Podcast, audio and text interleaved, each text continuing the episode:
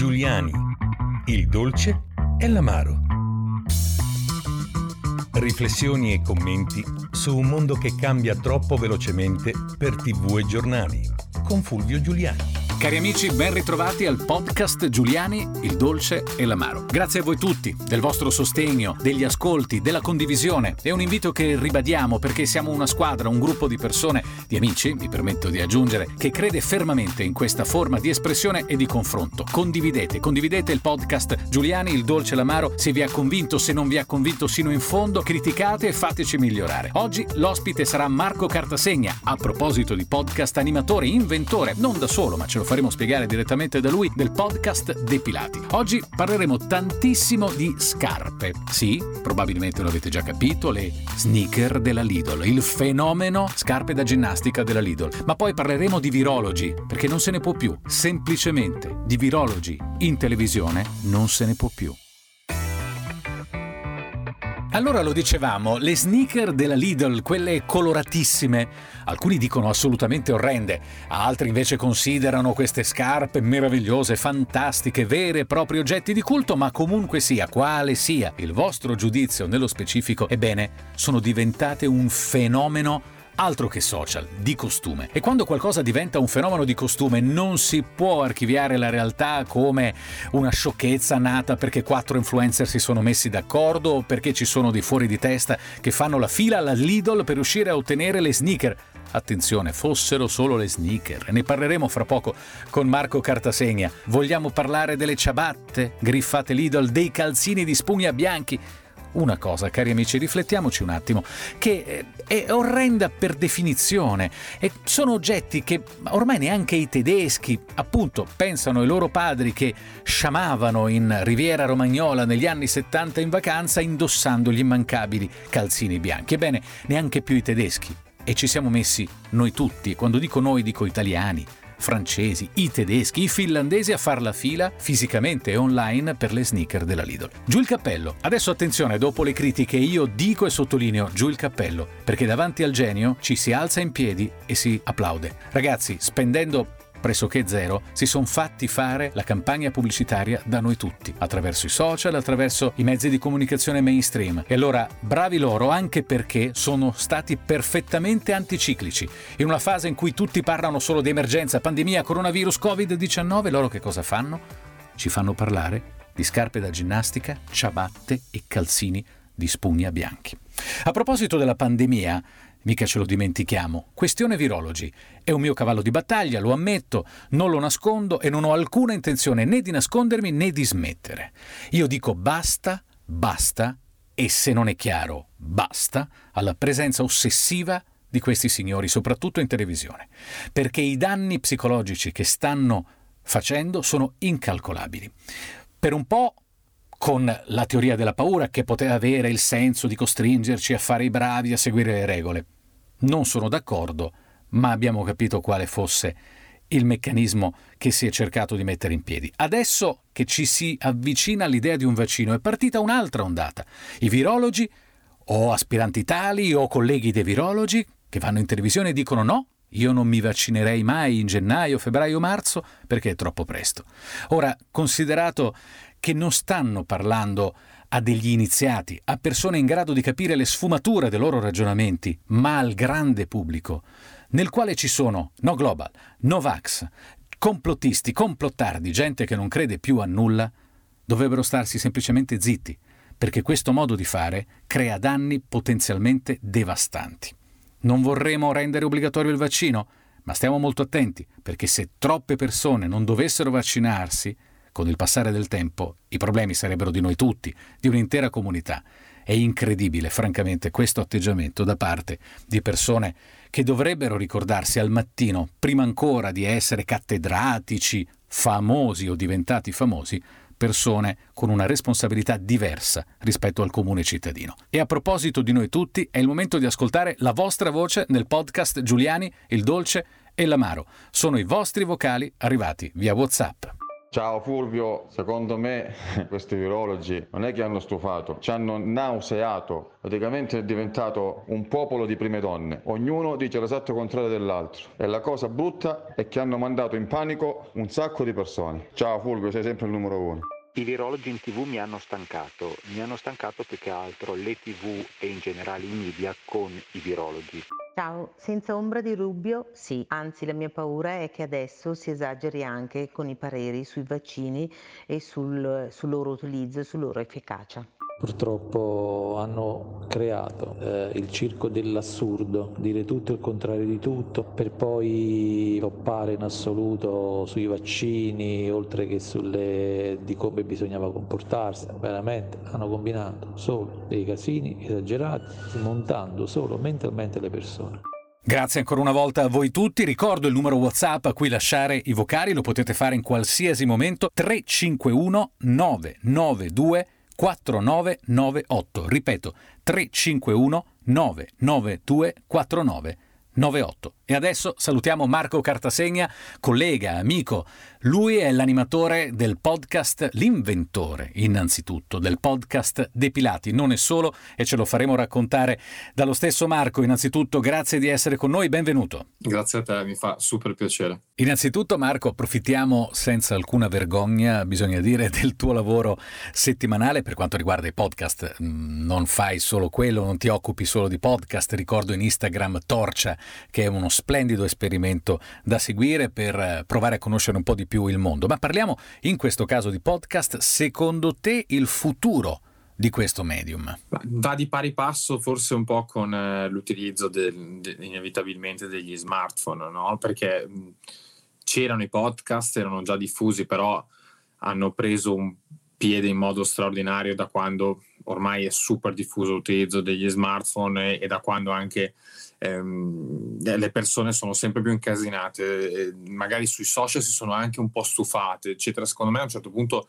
è stata anche una, una ricerca di una proposta alternativa rispetto a vedere le solite foto sui social e i soliti video. Quindi la vedo sia come un'evoluzione dal punto di vista delle, della materia prima, cioè del, del, della tecnologia, della diffusione della tecnologia, perché non ci vuole una gran tecnologia, per ascoltare un podcast che anche da, un po' dalla noia forse, no? La televisione fa schifo.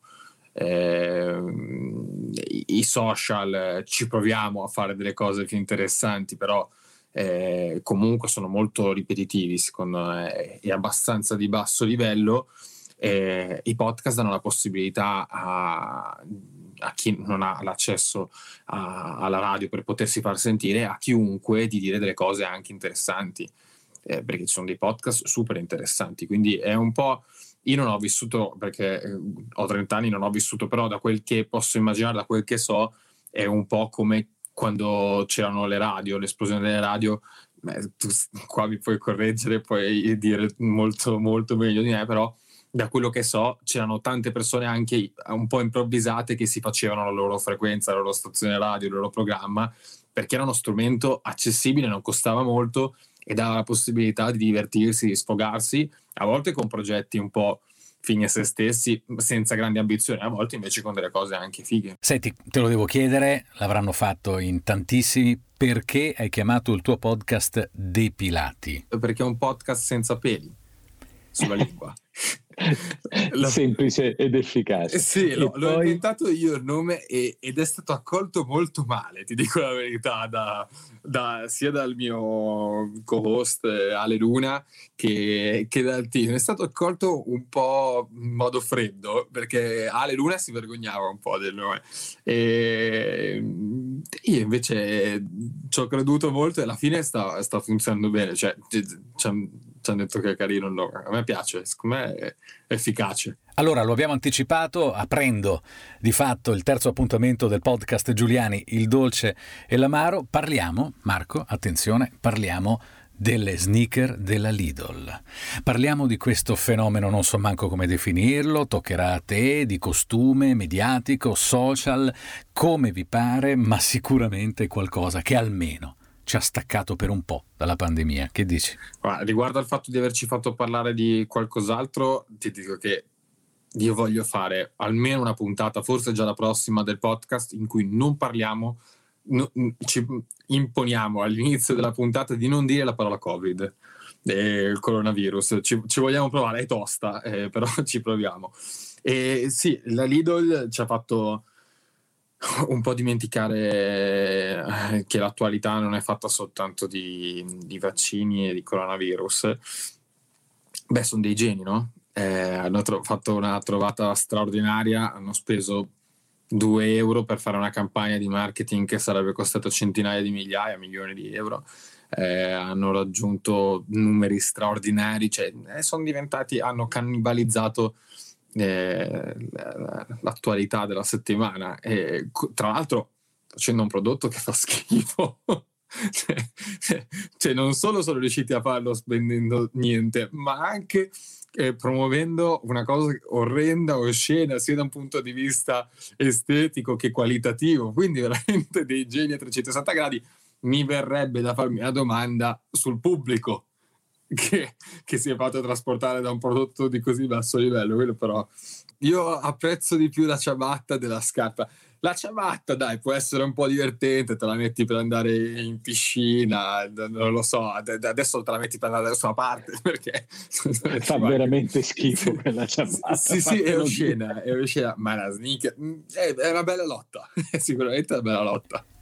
No, guarda, non per autocitarmi, cosa che detesto, però mi è stato chiesto un pezzo dagli amici di Formiche che normalmente si occupano di cose serissime, la geopolitica, eccetera, e io parlando delle sneaker della Lidl ho attaccato l'articolo con inchiniamoci davanti al genio, perché quando il genio c'è bisogna riconoscerlo. No, no, sono stati geniali, davvero. Eh, hanno hanno capito che il trend in Italia è questo, del trash eh, non, non, non, è che lo scopriamo noi adesso, non lo scopre la Lidl, però saperlo intercettare e sfruttarlo a proprio favore eh, non è una cosa banale.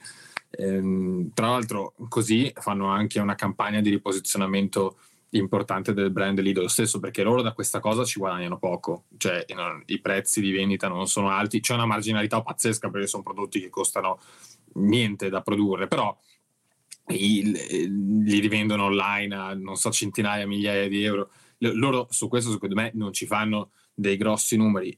È la campagna di intanto awareness, vabbè, di quanti numeri, di quanta gente parla di Lidl, ma di posizionamento, caspita, cioè eh, divent- l'hanno trasformata la Lidl da essere un brand comunque visto come di basso livello, permette, cioè, penso che sia così, non si offenda nessuno, a, a farlo diventare una cosa trending, è un'operazione straordinaria. Raccogliamo l'invito in diretto a realizzare una puntata di Giuliani il dolce e l'amaro senza parlare di Covid. Lo faremo, è giusto pensarci, ma non è questa l'occasione, perché è anche questo tema, non solo l'abbiamo anticipato, ma l'abbiamo fatto sviluppare dai nostri ascoltatori, bene, è un tema cruciale. I virologi, l'ondata dei virologi soprattutto in televisione. Parliamo di persone che hanno, ai noi, soprattutto provato sulla propria pelle l'effetto che può essere devastante della notorietà Marco, però poi ci sono gli effetti collaterali. Ci concentriamo un pochino su questi, che dici? Allora, i, gli influencer sono stati giustamente presi di mira, eh, secondo me giustamente, e io ho fatto l'influencer e ancora ogni tanto adesso mi si può forse anche definire anche influencer, non lo so, però ehm, giustamente presi di mira per avere abbassato sui social il livello del, del, della conversazione, quindi eh, anzi non averlo nemmeno portato il livello della conversazione da nessuna parte, semplicemente era una pubblicità continua, un postare cose mh, inarrivabili da un punto di vista di luoghi visitati, di cibi, di ristoranti, di, di vestiti, t- tutto molto di lusso, eccetera, creando oh, una comunicazione falsa che ha fatto eh, ha fatto male anche secondo me a tanta gente e quindi è stato giusto criticarli. È stato giusto. Questi però erano nella maggior parte dei casi dei ragazzini, delle ragazzine che non sapevano neanche di avere una responsabilità, non si sono posti neanche il dubbio giustamente perché magari hanno 20 anni, 22 anni, eccetera. E sono stati presi di mira e gli influencer sono una categoria tacciata, giustamente ripeto, come una categoria che ha fatto del male. Eh, questi virologi hanno fatto la stessa identica cosa. Stanno parlando spesso a Vanvera sono stati contagiati dal demone della mh, visibilità, dal demone de- della fama e hanno totalmente dimenticato il senso di responsabilità. Noi abbiamo chiesto agli influencer di avere senso di responsabilità quando sono dei ragazzini di 20 anni e non chiediamo ai virologi che sono fior fior di professori, esperti, spesso anche avanti con l'età, quindi ne dovrebbe derivare saggezza, e hanno totalmente tralasciato qualsiasi senso di, di, di, responsabilità, si attaccano uno con l'altro, cambiano posizione, si lanciano in esternazioni non verificate, ehm, audaci, dicono opinioni personali come se fossero fatti, non distinguono che cosa è un'opinione personale e che cosa è un fatto, cosa gravissima. Veramente sono diventati dei personaggi iper negativi, iper negativi secondo me. Ah, poi guarda, non voglio fare il suo nome perché non voglio dargli ulteriore pubblicità, ma c'è il caso di un esperto che addirittura in pubblico in queste ore ha dichiarato no no no, io a gennaio non mi vaccino perché troppo presto non mi fido, ma si rendono conto dei danni che fanno? È veramente, è veramente difficile Fulvio questa situazione, è veramente difficile trattenersi anche da dal lasciarsi andare ai commenti. Non lo faccio perché non lo fai tu, io l'ho fatto su, quando ne ho parlato anch'io su, su, sui miei social, e quindi però se no, non lo facciamo noi per non fargli pubblicità, sono d'accordo, ma è quello il senso di responsabilità di cui parlavo poco fa. Come fai a non capire che non stai parlando ad una, comodi- ad una comunità di accademici o a degli studenti di medicina che possono interpretare le tue parole in un certo modo e allora dicono sì, hai ragione, effettivamente questo vaccino è stato sviluppato più velocemente, non ha mm, tutti gli anni di osservazione che sono normalmente richiesti, quindi effettivamente una domanda in più me la faccio sull'affidabilità. Ma tu non stai parlando delle persone che possono ragionare così, tu stai parlando a delle persone, cazzo, scusa, eh, non so se si possa dire le parolacce sul tuo podcast, sul mio sì sono abituato così.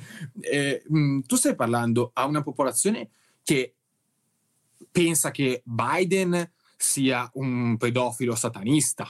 Cioè, questo è, è, quello che ormai tanta gente inizia a pensare. La gente inizia a pensare tante, tante cose. Pensano che con il vaccino ci iniettano il 5G e ci controllano a distanza.